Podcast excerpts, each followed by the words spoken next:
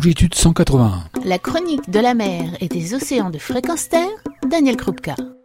Bonjour, la chlordécone, c'est un insecticide organochloré qui a été utilisé aux Antilles de 1972 à 1993, pendant 20 ans, il y a près de 30 ans, afin de combattre un charançon s'attaquant aux racines des bananiers. Cette molécule, très persistante, est véhiculée des terres contaminées vers le milieu marin côtier, et ce d'autant plus que les contaminations de terre sont proches des rivières. La chlordécone, insecticide, c'est une préoccupation majeure aux Antilles françaises de contamination de l'environnement. Et nous en payons toujours les conséquences. Comment?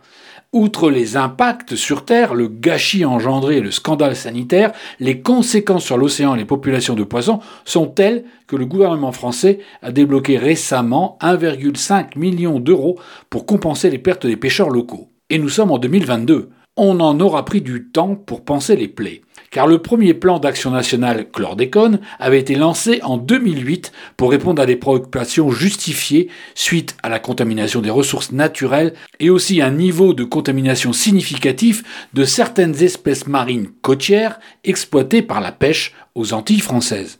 En effet, par ses propriétés, ce pesticide peut intégrer la base des réseaux trophiques marins et être bioaccumulé dans les organismes par une concentration le long de la chaîne alimentaire. Une étude en baie de Martinique a révélé une contamination de la chaîne alimentaire sur plusieurs niveaux, avec une accumulation avérée et élevée chez deux espèces, un crabe local et une carangue.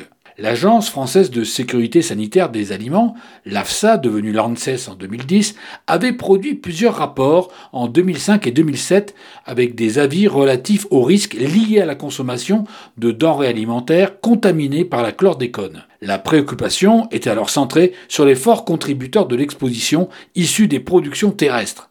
Ce n'est qu'à partir de 2007 que la question des denrées d'origine marine a été posée on découvre que la contamination concerne les produits de la mer, notamment les espèces qui évoluent sur les fonds vaseux ou les eaux troubles ou les estuaires, et qui intègrent plus facilement de la matière organique d'origine terrestre. Elle présente alors des teneurs en chlordécone plus importantes que d'autres espèces de niveau trophique équivalent car la bioaccumulation ou la bioamplification a alors été estimée d'un facteur compris entre 1,4 et 1,9, intensifiant l'exposition lors de la consommation de produits de la mer. Certes, le niveau trophique des espèces n'est pas le seul déterminant de la contamination, car le lieu de vie et le mode d'alimentation des consommateurs jouent également un rôle important sur les niveaux de contamination. Mais pour les poissons, les effets sont ceux liés aux activités oestrogéniques de la chlordécone, car la chlordécone bloque la maturation des embryons chez le tambour brésilien à un poisson commun local. Chez la truite de mer, la chlordécone a comme perturbation majeure des phénomènes de féminisation des mâles et l'immaturation des embryons chez les femelles. Des effets très semblables à ceux du DDT. De plus, il faut rappeler que la chlordécone est considérée comme carcinogène chez le rat et la souris. Les effets cancérogènes, limités au foie, ont été observés chez les rongeurs pour des doses de 10 mg par kilo de poids corporel et par jour. Quant aux effets sur l'homme, on a pu constater, lors d'expositions professionnelles de production de la chlordécone, des effets neurologiques tels que tremblements, irritabilité, troubles visuels, céphalées, ainsi que divers troubles tels que des éruptions cutanées, des cas de faiblesse musculaire, des troubles de coordination et des douleurs thoraciques. Ajoutons que la chlordécone est classée comme potentiellement cancérogène, le risque de cancer existe, mais l'effet le plus important concerne la fonction rénale. La chlordécone démontre la conception que nous nous faisons du monde en imaginant qu'un élément est isolé du tout et qu'il ne peut avoir de conséquences si ce n'est sur la cible que la technologie ou les appétits de rentabilité lui ont assigné.